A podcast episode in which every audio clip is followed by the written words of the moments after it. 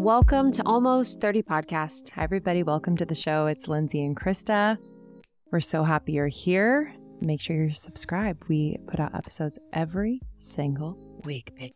We've been doing this thing seven years. Seven freaking years. We changed. Never missed a, a week. I'm going to brag. Never missed a week. Never missed a week. Yeah. Yeah. Which is a feat. It's a feat. It's Cause, weird because I can't imagine. It's honestly weird because I can't imagine missing a week. But I understand. I completely understand yes. It's a feat, but it's such a part of us and what we do. I can't imagine. Not no shade to people that have missed weeks, but I think, yeah, I don't know. I just understand. I, I mean, yeah. If we didn't have support, uh-huh. we True. would have missed a week. Well, we were working full-time jobs. We had no support. We didn't miss a week. No shade. But I'm a locomotive. I'm going to get to my destination. She's a generator. No matter what. I'm, yeah, literally tell everyone. We're going to get there no matter what, even if it's even if it's hard. I'm really excited about this conversation with Doctor Shefali. This is one we've wanted to do for a long time. Her book, Radical Awakening, was one of my favorite books I've read in the past couple years. I think it's super powerful. I think she's super grounded. I really, really love her and her work. So it was really great to have her on to talk about her new book, The Parenting Map.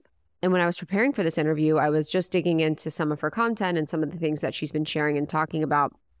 And she had this concept that I thought was really interesting that I wanted to share and kind of explore together because I don't know how I feel exactly about mm-hmm. it. But the example was around women and their bodies.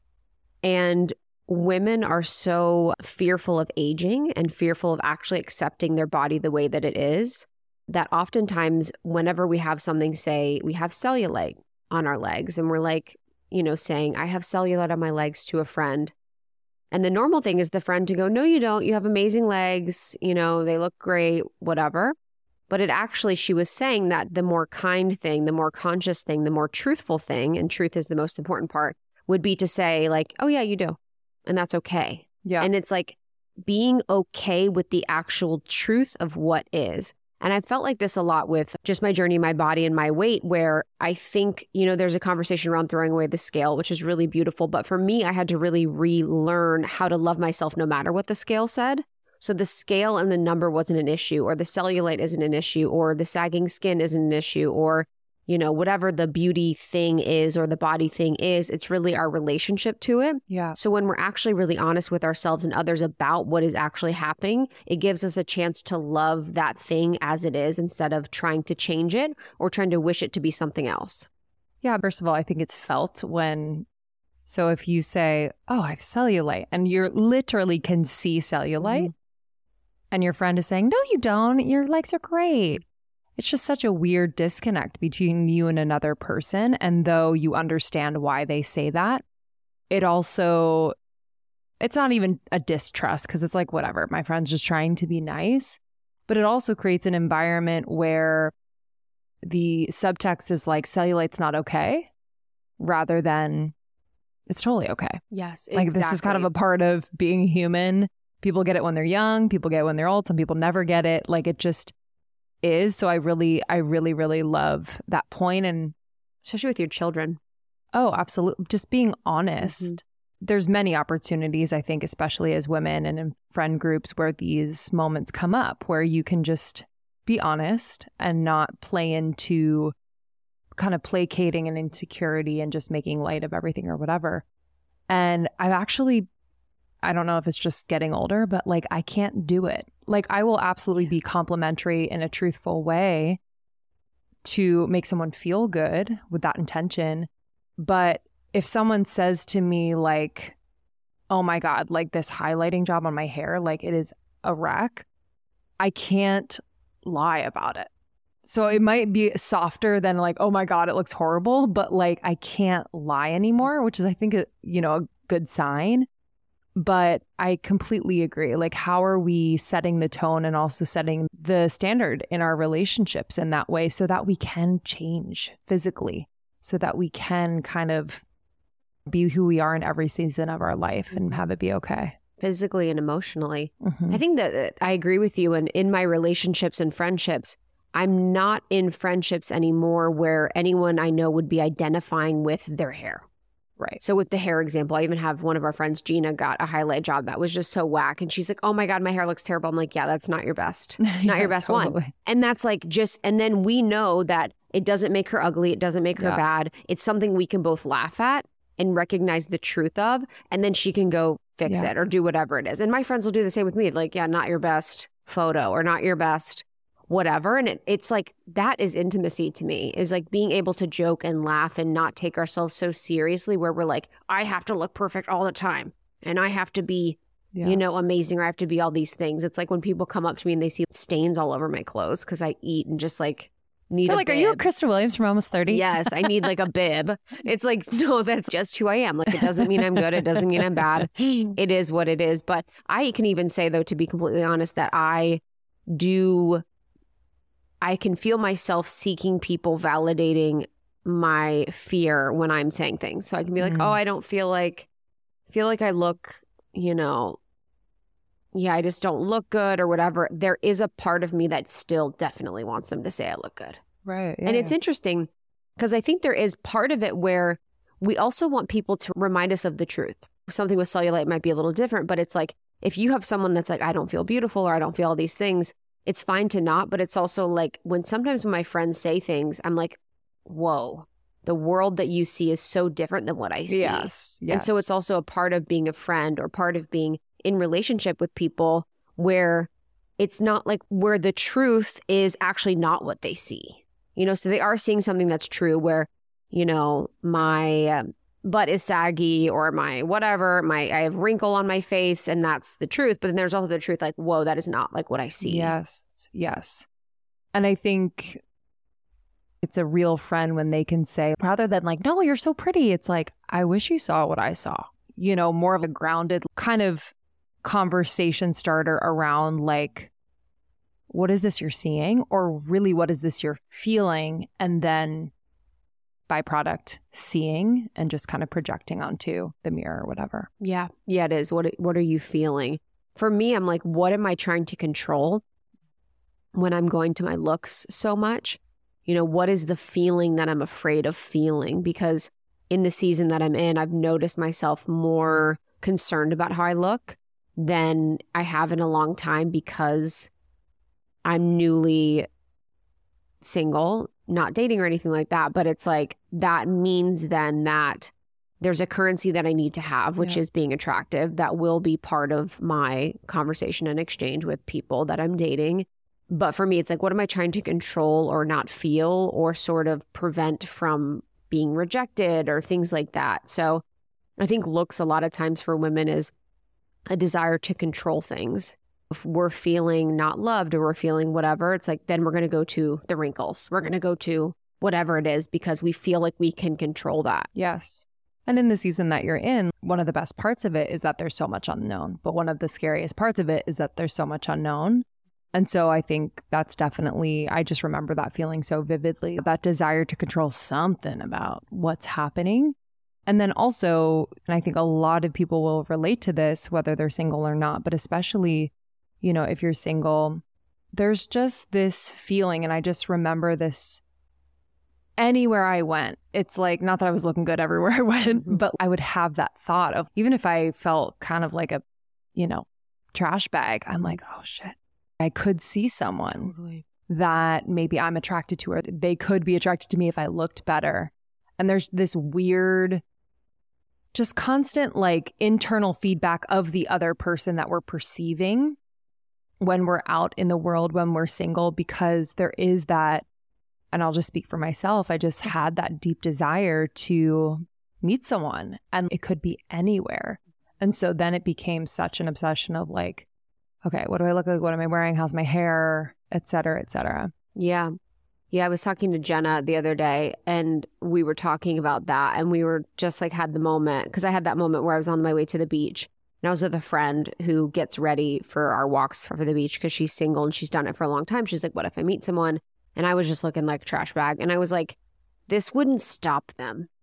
Like exactly. my person, like this exactly. look wouldn't stop them, That's whatever the I truly look like. And it's not like I'm perfect at that. I think my desire is like that, obviously. And the way that I want to up-level my person, I perceive that part of that package that they will desire will be someone that looks a certain way. So obviously that's sort of a different part of yep. that same type of paradigm or a different yep. way to look at it. But yeah, it's it's a whole thing. Well, thank you for going on that journey of exploration with us, all inspired by Doctor Shefali's work.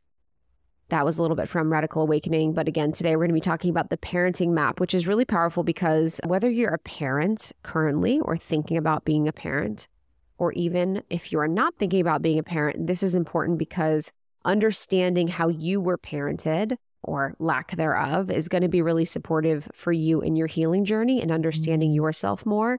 It's going to be helpful for you in romantic relationships, how you show up at work, how you show up at friendships. And I found this conversation to be really inspiring and exciting. I'm someone that wants to have children. I'm really looking forward to that. So understanding these types of things about how I grew up and how I was raised to make sure that I'm not going to apply those same things on my children and have a clear idea of that mm-hmm. is just so helpful, because I think a lot of us say, I don't want to be like my parents. And we kind of say that, but we don't really understand what is happening or what we're doing. So to have a true understanding of those patterns so that we can not actually do that and have a plan for it, it's powerful. Yeah. Even during this conversation, I was kind of catching parts of myself, or maybe it's whether programming from my own parents or even just like society, where I was like, wait, but how, how do you yeah. discipline the child? Or, you know, there's just kind of this immediate focus on the control. And so I thought it was really liberating to talk about how our purpose is not to control our child or to mold them into who we think they should be: happy, successful, competitive, you know, all, all these things that we like dream our children to be. And it's really, the purpose is to awaken as parents through this relationship, through this like conscious connection with our children. So I even, I was like, oh wow, I'm catching those parts that would probably unconsciously maybe slip into some patterns that whether I was parented with or just kind of observed consistently. So yeah, I thought it was so, so powerful. We talk about the over-identification with being a parent and a savior. We talk about breaking the generational cycles. We talk about the ego and how that stems from our childhood wounds and how that shows up in this dynamic.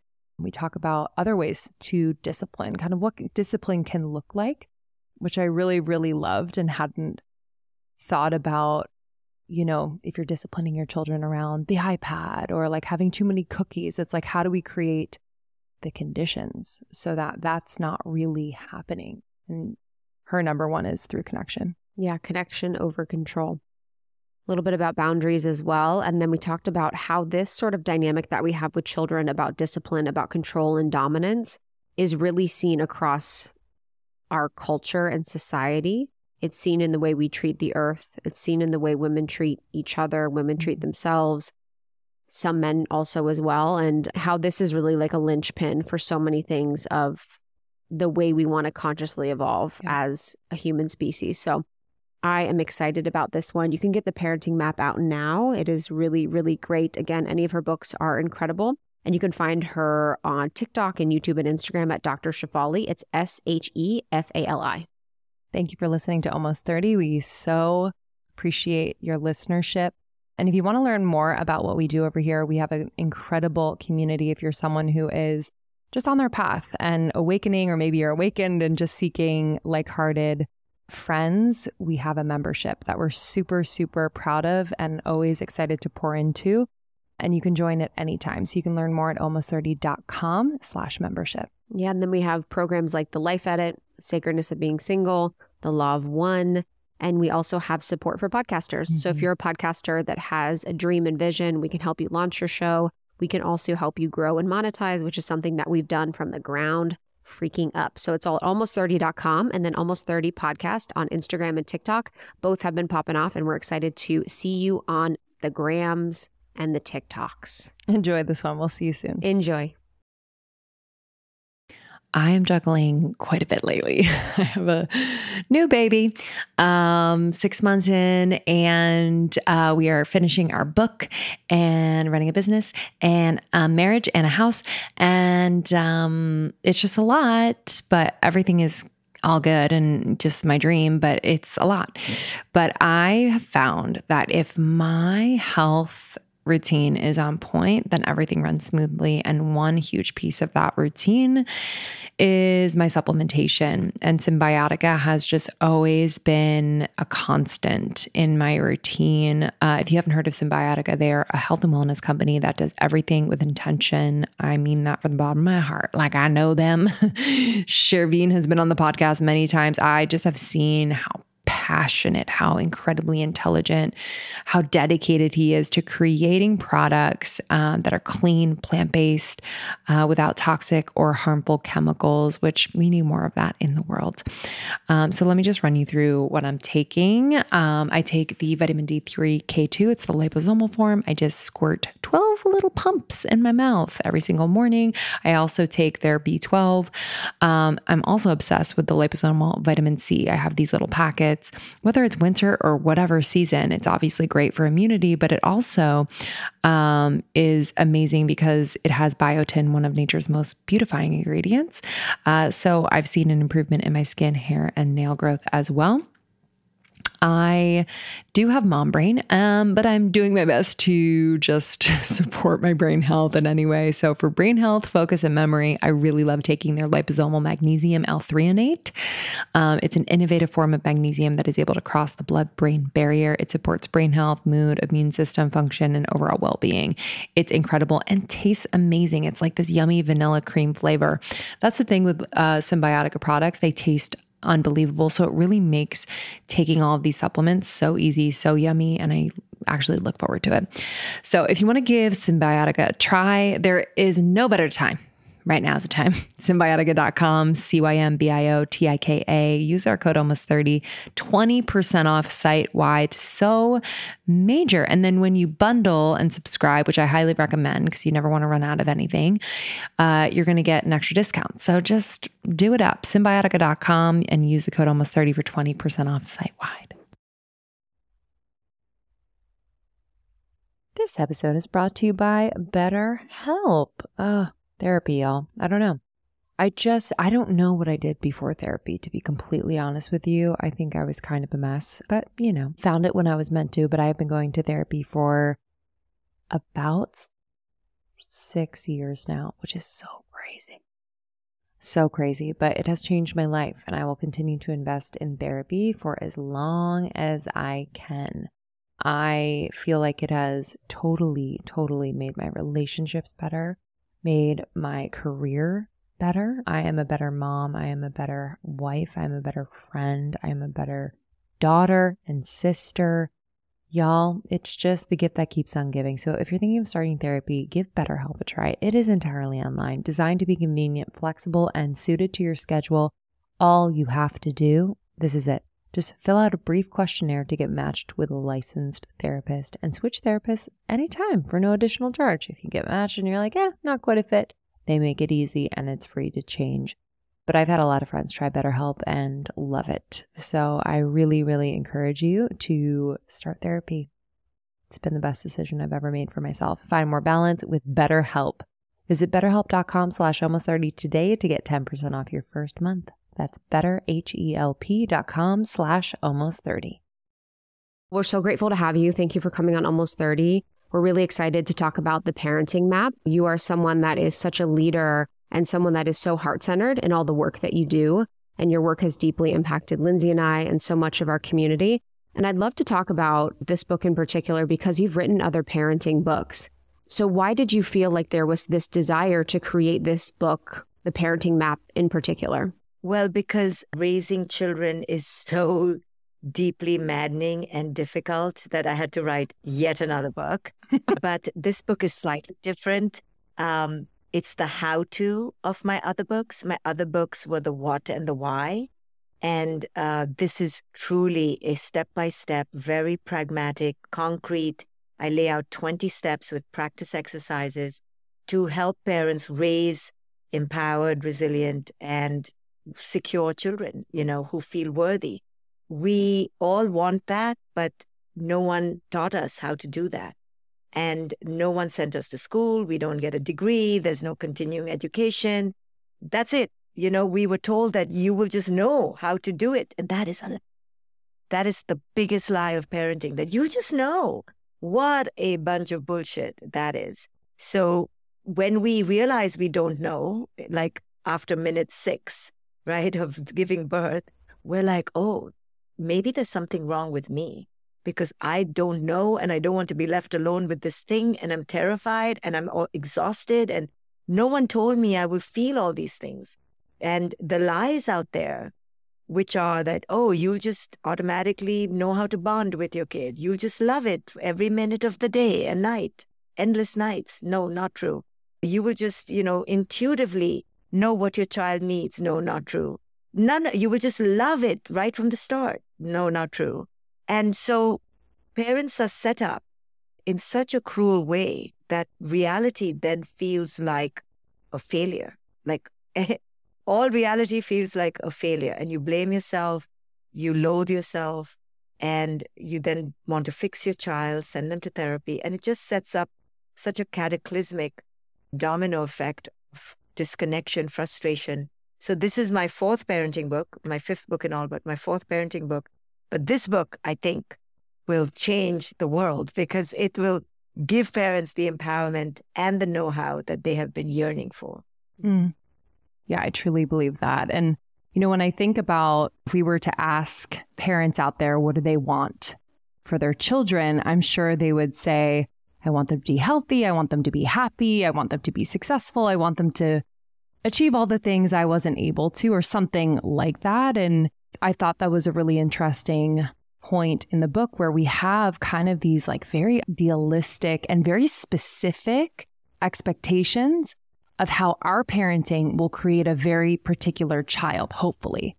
And so can you speak a little bit about, you know, why that can be kind of distorting the parenting experience and really putting so much pressure? I remember that pressure, that feeling as a child. Oh my goodness. That's it. You hit the nail on the head. Most of us were raised with parents who thought, oh, I just want, I just want, I just want, I just want. And what they're really saying is, I just want a child to fit into my movie. So most of our, our parents just had a movie and we had to play in that movie and read the script to perfection. And when we were bad actors and burnt the movie set down, we were told we were bad and we needed to go get fixed and we were punished, yelled at, shamed. So it is so much unconscious baggage that uh, imbues the parenting journey that we have no awareness is actually the cause of the dysfunction. The child is not the cause of the dysfunction. The parent's movie is the cause. And the greater the delta between expectations and reality, the greater that dysfunction. So the more the parent projects onto the child that I just want this kind of child, you know, a pretty little obedient little girl who just is so sweet and polite and loves to dance and sing and does well in everything and loves to cook. And I'm, I know I'm being stereotypical, but But trust me, most mm-hmm. of us moms will put that on our daughters. You know, no one will say, I want a badass warrior who fights and defies me. No one will say that ever, right?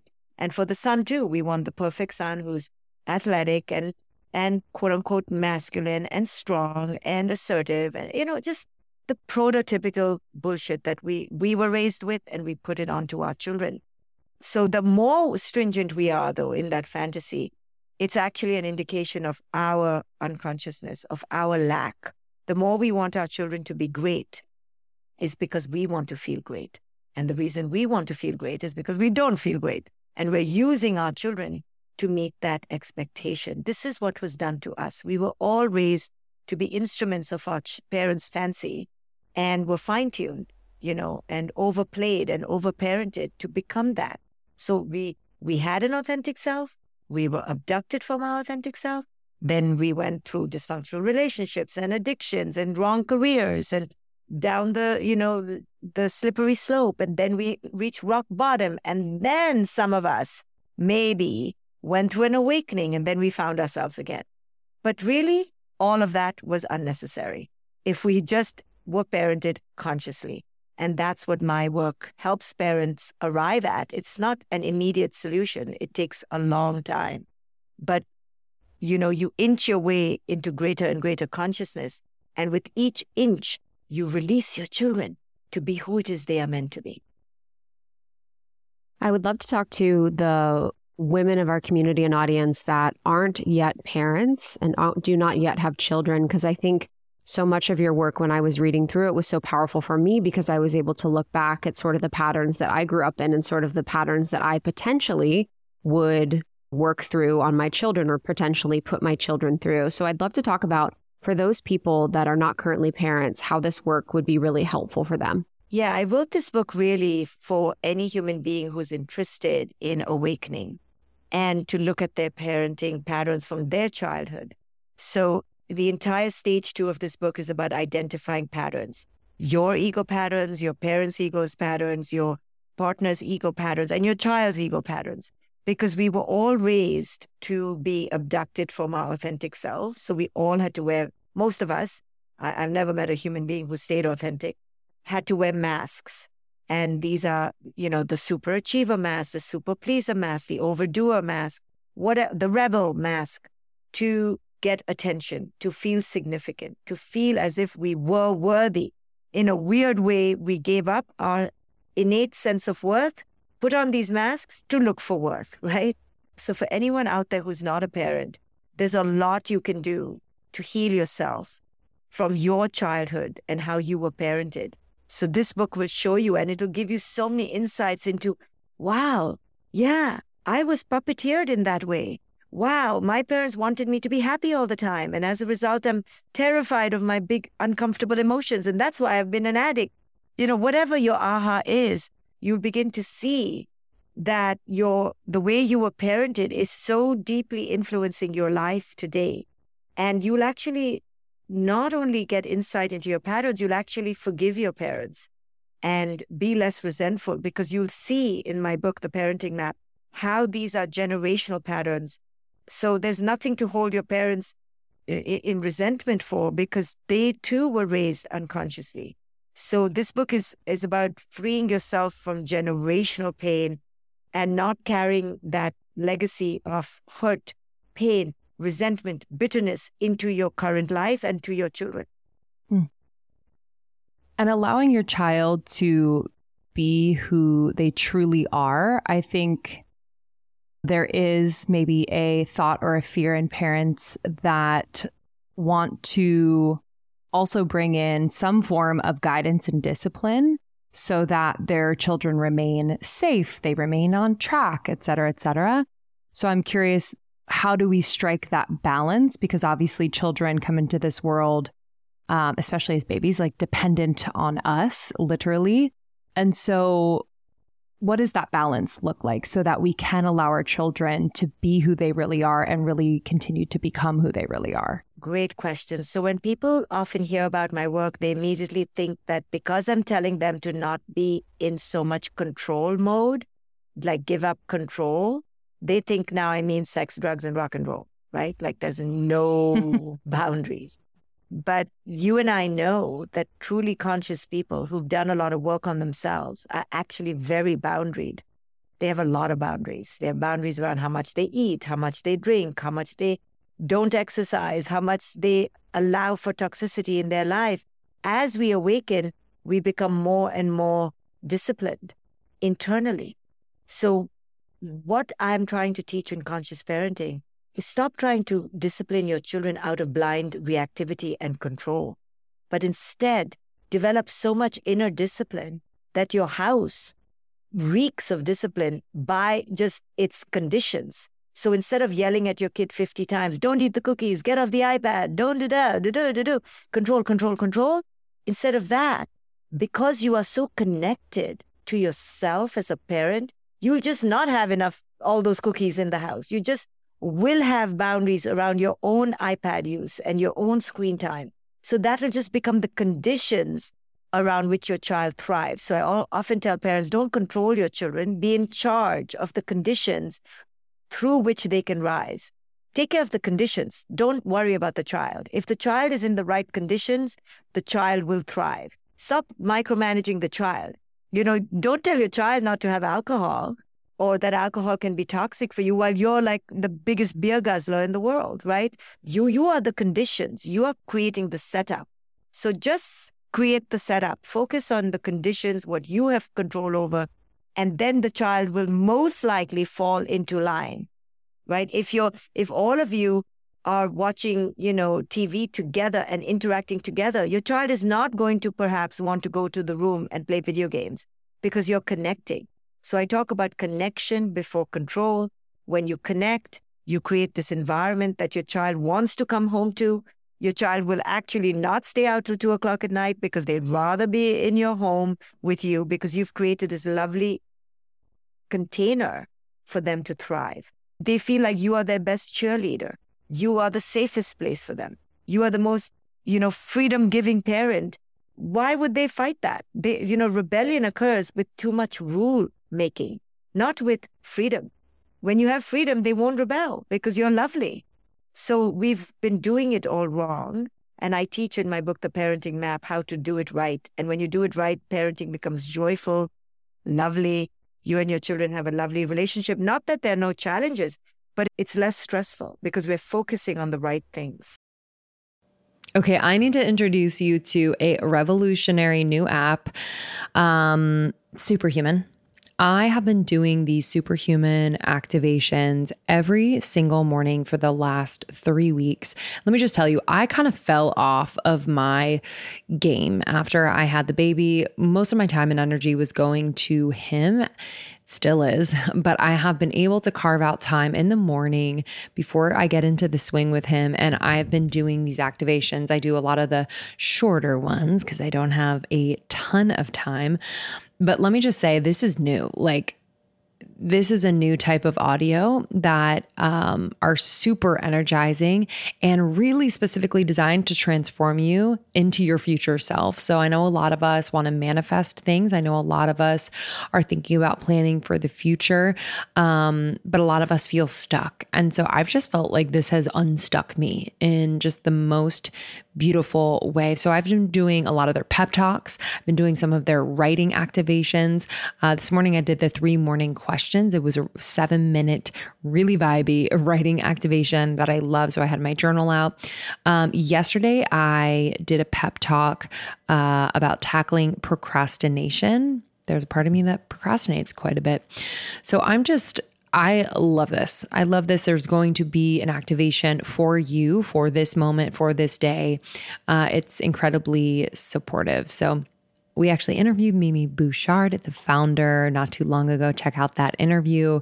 Uh, and we have a sample of one of the activations on our feed. So you can check that out as well.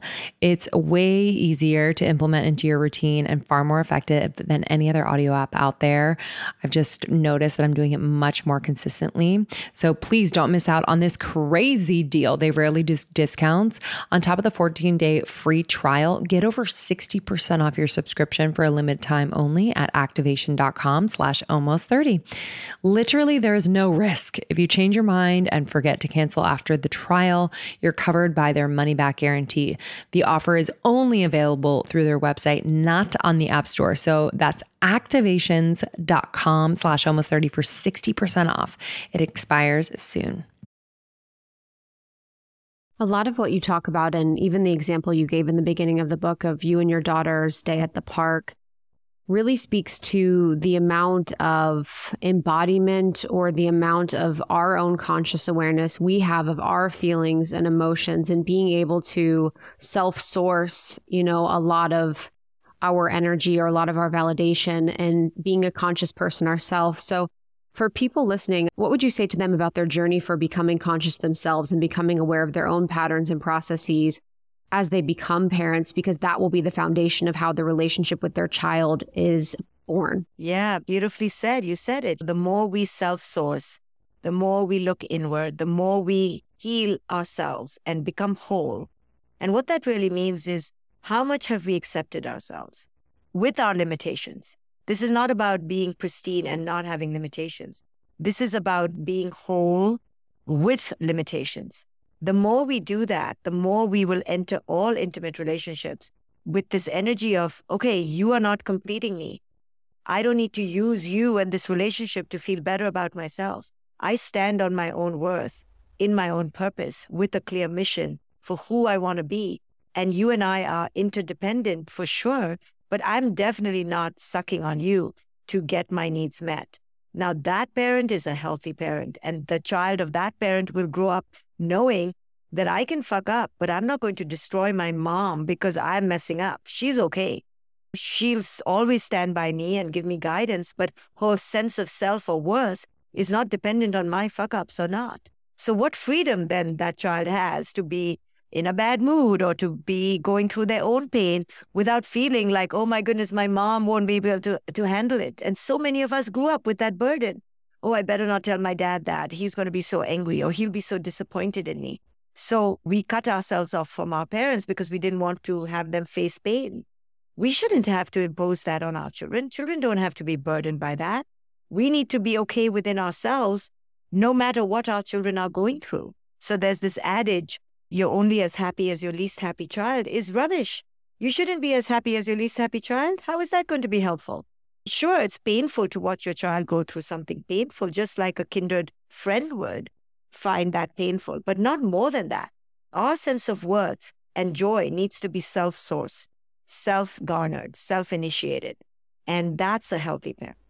And that feeling not whole and finding a wholeness in your child's accomplishments or just like how you are as a parent, you know, that over-identification with being a parent and also, as you say, being like a savior.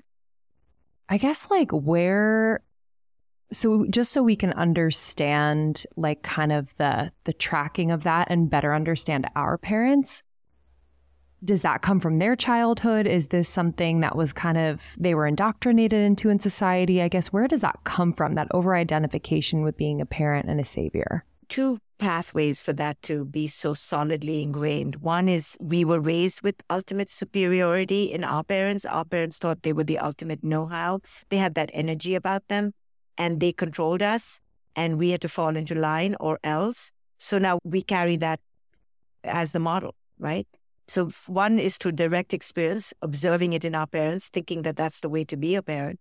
And then culture definitely clearly tells us, that's the second stream, that no, as a parent, this is your identity. You get to manage the situation. Your child's moods, feelings, interests, hobbies are yours to control and produce. You get to curate this masterpiece. So go ahead. And then when your child doesn't do what you say, culture has told us there's this thing called parental discipline. I mean, parental discipline is a glorified, legit institution. It's so toxic that we parents have given ourselves the freedom to unsupervised, unrestricted, unmitigated access to our children's body parts. And we can shame them, yell at them, curse them, abuse them, and spank them, slap them, and do what we want with their body. And it's glorified as a legitimized way of parenting. In fact, it's the thing you should do. And I can tell you, I raised my daughter without punishment. Yes, I did lose my shit on her. And for that, I have atoned and redeemed many times over, but because I had to awaken. But that's about it. I mean, I, I wouldn't dare touch her body. But yet, so many of us were raised thinking that that's holy, like it's in the Bible, apparently, some version of something, you know. But some verse that says, spare the rod and spoil the child. You know, actually, it. I look at it as, yeah, spare the rod and spoil the child. Go mm-hmm. ahead and spoil the child. Mm-hmm. Go ahead and, and, and take care of the child so much. But of course, people read it the other way. Like, if you spare the rod, you're going to spoil the child. You know, so we think it's our quote-unquote God-given right to, to use the rod on our children. And that means all sorts of control, manipulation, abuse. It's okay. And I call that bad parenting, lazy parenting, toxic parenting. Under no means do it at all parenting, you know? Yeah, there's this kind of belief at times that if you're loving your child in a secured attachment way, that you're spoiling them. It's kind of sad in our culture that sometimes we see people or people see people that are deeply connected and committed to their children, and it's seen as something that's bad. It's seen as something that they're going to spoil them or, you know, it's going to be detrimental to them. But the conversation around body, I'm really glad that you mentioned that, because that specific point makes me think about consent as a as a topic. But the topic that I wanted to talk to you about as it relates to body, because our audience is mostly women And we've had a lot of conversations around body and body neutrality and body acceptance or whatever it is. A lot of the ideas that I had around body and sexuality and how I needed to look came from my mother. I had to be a certain size. I had to look a certain way. I had to be all these things. What is what you've seen in your process of all your work been around with the way that mothers kind of are with their girls around how they should look and their bodies? And what are some things we could do to sort of unlearn those things or not pass along our patriarchal view of our bodies to our children? one hundred percent it comes from moms, but it could come from dads. So let's not just blame moms, but mm-hmm. it's cultural, right? So the mom is a prey to body and beauty standards from culture, as we all know. But yeah, it starts in the most small things, right? If if your child did not finish all the pasta on the plate, that's because she's honoring her body. Don't tell her, oh, just two more bites, eat it. You're telling her in that moment then to override her body. So how will she know what she wants if we keep overriding our children? You know, so giving choice is so important in, in my work. Even for the two-year-old, oh, do you want the yellow socks or the pink socks, right? Within their jurisdiction, we give choices. When they're seven, we ask them, do you want scrambled egg or fried egg? Do you want to watch this movie or that movie? You want to eat Chinese or Italian? This is not about indulging children, but it's about teaching them they have integrity, they have wisdom, they have knowledge, they have knowing, and they have the right to manifest it, and that they will be heard. They do have a space at the table, and they will be heard at the table. How will we teach our young women, especially, if they were never trained as daughters to have a voice, to know what it is they want? So when I tell parents to give children choice, they go, oh, I have no time to give people choice. I will, you know, just immediate reactivity against me and what I teach. But I then tell them, well, don't you want to raise a leader who knows themselves? How will they have practiced knowing themselves if you know everything for them? Can you please not give your opinion so much? Can you please not direct them?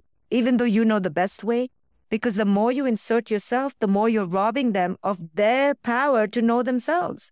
So of course you do it in developmentally appropriate ways, but your mission as a conscious parent is always to turn the baton of empowerment back into your children's hands. Wherever possible, hold back your opinion. Teach them to think for themselves, to find their voice. Even if they make mistakes, give them the practice to say no, no. Why you and, and why? Why are you saying no? Good. Make a case, right? I talk about in this book, The Parenting Map, teaching your children to negotiate. Don't just teach them to comply.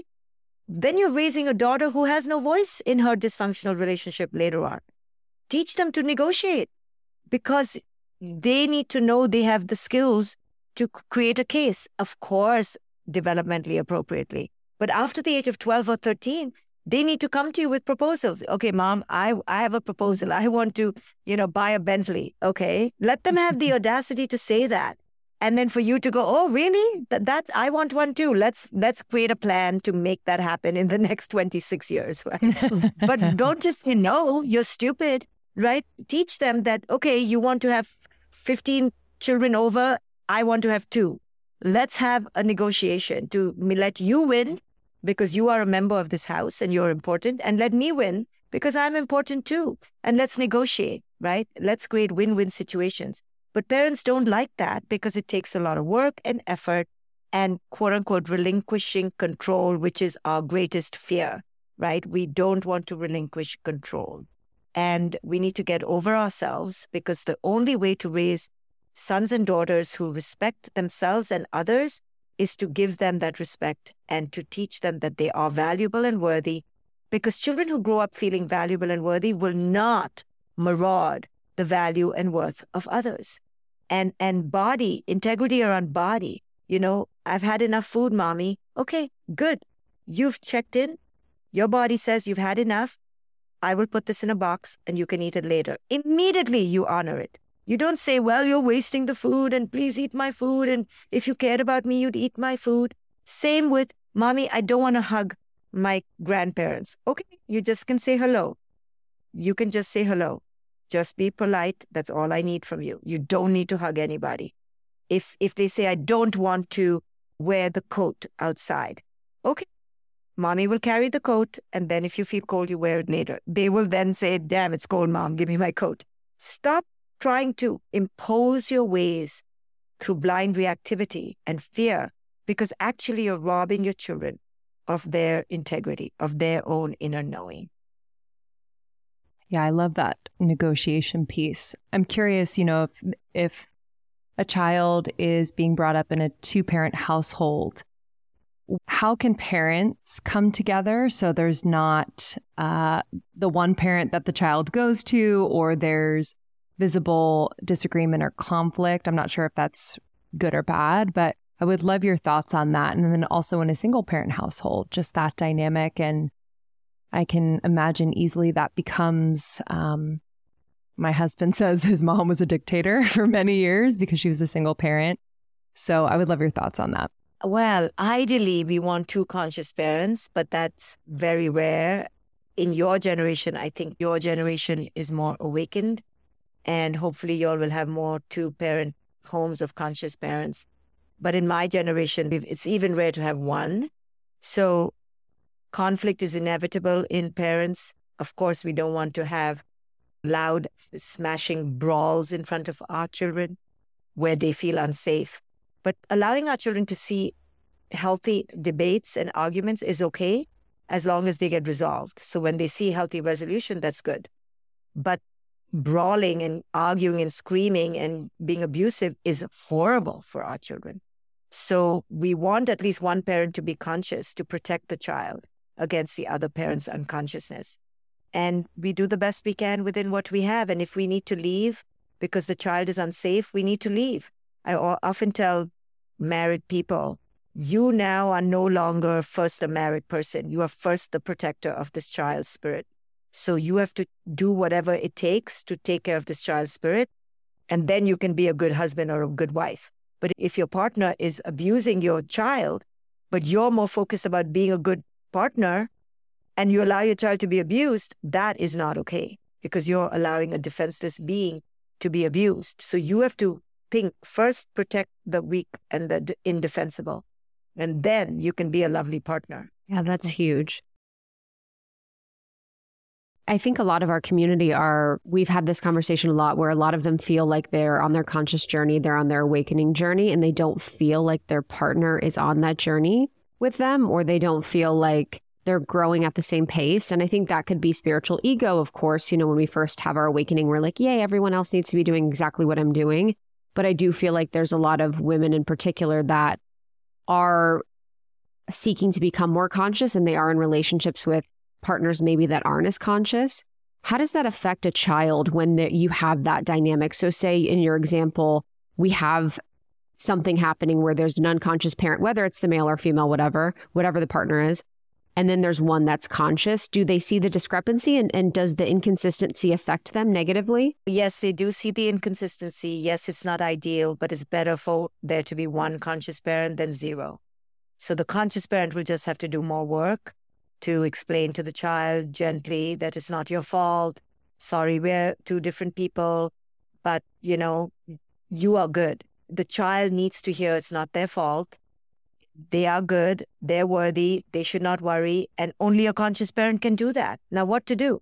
And then the conscious parent, if it's unbearable, can make the steps to leave that relationship, because it's more toxic for the child to have that presence around. I did want to talk about just examples of discipline, healthy discipline or healthy guidance that we can provide our children so that we're not just kind of projecting onto them or trying to control them. So can you give some examples for people? Sure. So first, before we even think about what we should have rules about, we need to ask some questions. We need to ask, what is this rule for? Is it for their life, to enhance their life, or is it to enhance my ego? So I talk about ego-enhancing boundaries and life-enhancing boundaries. And most things you'll see are ego-driven. Play the piano for sixteen hours a week. Okay, who said? Why? Who said the piano is going to make any difference in this child's life? It's wonderful, but is it necessary? It's not necessary. So most of our boundaries are around irrelevant, unnecessary things that then become wars in our house, and then we tell the child that they're disrespectful, but we don't see how we've set up a stupid rule. Too many rules will create the need for punishment, okay? Because no human being wants to live with too many rules, right? Do you want to live with a- an auditor who's looking over your shoulder at all times, telling you what to do and what not to do? No, you will be driven stark, raving crazy. Same with our children. Pick your rules. Have the fewer rules, the fewer rules to break, the fewer rules to correct. Everybody's happier, right? Instead of rules, I talk about connection, right? Make everything so much fun and connected. Bath time is fun. Brushing teeth is fun. Going to bed is fun. Everything is done through the language of connection. So then the children are not breaking rules, right? I did my entire child's adolescence without curfew. Why? Because again, I knew that she was with good friends. They're all wholesome. They're all mostly hanging out in somebody's house. They're having fun. They will come home on time. And within the group, there was this ethos that we have to go home and sleep because we like ourselves. We don't want to be tortured the next day. So I never had the rule. I kind of gave a vague thing, come home by whatever, midnight. But I didn't create these boundaries, which then she would inevitably, naturally break because of life. And then I'm feeling all upset. So people often have rules. Dinner is at seven twelve and, you know, and then bath time is seven forty-two. And then we have to be in bed by eight forty-five. So when we set it up so rigidly, we are creating havoc by the fact that we are rigid. Or we have another rule that everyone needs to sit at the table. Okay, great aspiration, but try getting a four-year-old and a two-year-old to sit at the table. Why even have the rules? If we're all together, we're, we're, what does it matter if one is on the floor in the bathroom and one is on the floor in the kitchen? It's all together. I mean, unless you live in a megaplex mansion, which in that case, you should be reduced to a one-bedroom apartment because you don't want a megaplex mansion in, with children, right? You want to be in one place. So who cares if your child is sitting on the floor versus sitting on the chair? We create these stupid rules and then we set ourselves up for failure, right? Keep, be vague. Everything should be ish, seven-ish to eight-ish to nine-ish. You know, as long as we just get into bed in one piece, right? And not screaming at each other. Just have fun. Many parents don't want to sleep with their kids. And I always say, if your kids are under the age of seven, just go into the bed with them and fall asleep. That's it. That's bedtime. And then your kid will fall asleep because you're boring. You're asleep. And then you get your nap, right? Stop fighting with your children. But I will give you a tip if you ever choose to become parents. Do not let them come into your bed because it's like the guests who never leave. They will never leave. So you that want to go to the, to the other person's house so you can leave. Okay, go to their room. All I'm saying is relax. There is no need to discipline if you just are connected. Right mm. now, what do we discipline our children about? Let's see. Let's talk about your toddler hitting you. Okay. Do we need to discipline that? Or do we need to understand that toddlers don't have a brain yet to regulate their emotions, that they only speak through play or hitting? They don't have regulation. So what do we discipline? How do we discipline a two-year-old hitting someone? I mean, really? Do we put them in the corner? Will that teach them anything? No, that's only going to teach them shame because they didn't know what they were doing. They they didn't mean bad. So we gently talk about nice touch. This is nice touch. Look, I love it when you love me. And gently we teach them. It'll take like sixteen months for them to learn nice touch because they just are impulsive. They're not bad. They're not evil. So suppose your, your five-year-old says, I hate you. You're the worst mom. Okay, really, what are we going to punish that? Spank the kid and really become the worst mom? And every example I can show you that connection is the only way. Understanding, compassion, leaving the room, letting your child calm down, regulating yourself. So I talk about all this. I give so many examples in this book, The Parenting Map, about how shaming, yelling, screaming, spanking, and punishing is never the right way, ever. Yeah. I'm just, I'm just thinking back to childhood. It wasn't terrible, but those moments of just feeling like, mm-hmm. why am I being punished? Yeah.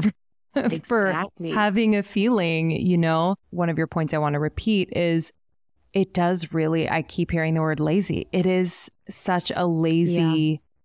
way to parent because it does take time to sit down and say, oh, like, you know, why, why are you hitting mommy? Or teaching them nice touch, like that takes time and effort and patience, which I think a lot of people, they might think they have, but when it comes down to these moments where there's heightened emotion, but then also a call to connect with your child, they really don't have and must practice it. So yeah, I just think that's so, so powerful. Did you as a parent have to swing the opposite way in order to come into more balance? Like, I guess, what was your kind of turning point as a parent, if there was one? I saw myself parenting unconsciously with ego and screaming because I thought it was my right to get my way.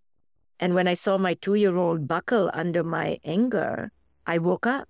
I realized, what the hell is wrong with you, Shefali? Like, are you insane? Yes, I was insane.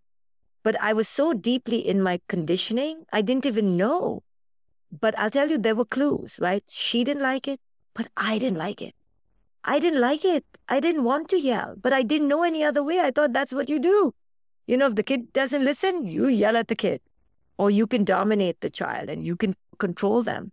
So when I saw how much my child didn't like it and how I was causing her spirit to just get so crushed, and that I didn't like it, it was giving me indigestion, it was giving me palpitations, it was giving me so much guilt. I was like, F this, I'm doing something different. And I then came up with conscious parenting. And at that point, there was no one talking about the parent's ego. And I was one of the first ones, and it was very bold and very scary to go out there with this message because parents are very defensive. Your generation is different because of all this work now we've done. You can break ground now. But back then, we didn't have, I didn't have social media. I didn't have the internet. I had to like go one parent at a time. But then as parents began realizing, then they were like, wow, you're right. It's me. And then actually it's liberating because, you know, when you realize that you can do something about it, that's so much more empowering than keep on waiting for your kid to change or your partner to change. Yeah, I think that's the... The motto for life is being the change. Um, I was thinking when you were talking about domination and control of children, it's interesting all of the things in life we try and dominate and control, you know, Mother Earth, animals, like it just kind of goes beyond our bodies. Children, our bodies. Our bodies. Huge. Mm-hmm. You know, everything, every success, you know, we're trying to cheat our way to be so perfect by control and domination. The whole... Mm, toxic masculine paradigm is control and domination. The healthy masculine paradigm is assertiveness, protection, power. But the toxic masculinity that we are seeing in our corporate world, and, and albeit it's only a few men on top, that that model is to dominate and separate and microcontrol and abduct. Abduct the earth, abduct children, abduct animals, abduct other species. I mean, look what we've done. We have literally taken over the Amazon. We've taken over the oceans. We've taken over land. We've taken over the trees, birds. I mean, that's how this model is so toxic. It's not just about children. And that's why I say conscious parenting is the way to, to save the planet. Because once you realize this model and you realize it's about interdependence and sovereignty, then it goes everywhere. That's why I do this work. It's not because I love children only. It's about changing the evolution of this planet because we are destroying our planets with this God complex, which come, which we see in parenting the most. Mm. So we raise our children with superiority, control, and domination. The child then raises their children with superiority, domination. Then we go out in the world and we have in industries and corporations which are based on domination, control, and superiority. And that it goes on and on. The human species is plagued with superiority, domination, and control and separation. And we are the worst in doing that. I mean, I know no human likes to think of themselves like that, but we are really quite toxic. Mm. I'm being polite here. I have a lot of thoughts about how Homo sapiens are so evil and toxic, or can be. And we are trending towards being more that than being the other way, which is what I teach in conscious parenting, which is about conscious living. And we're, you're seeing the trend is going more that way. There's no stopping that trend. Yeah, I pray. I pray for more people to just kind of take on that really like innate right to explore their consciousness, to awaken.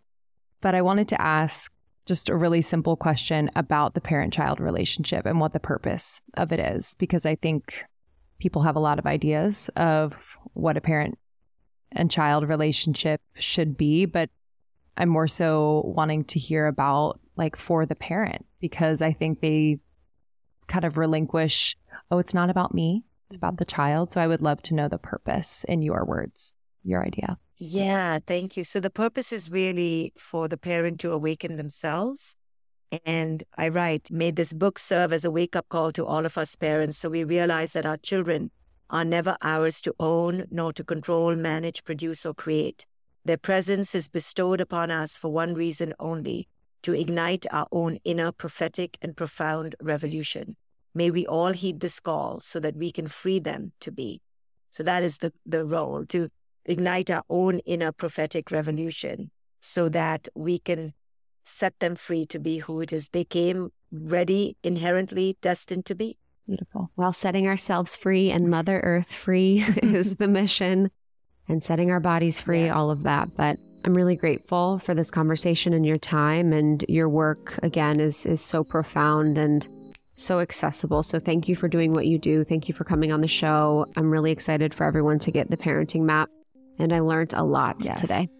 Thank you, Doctor Shefali. Thank you. Thank you so much, Doctor Shefali. Again, the book is The Parenting Map, and it is out now.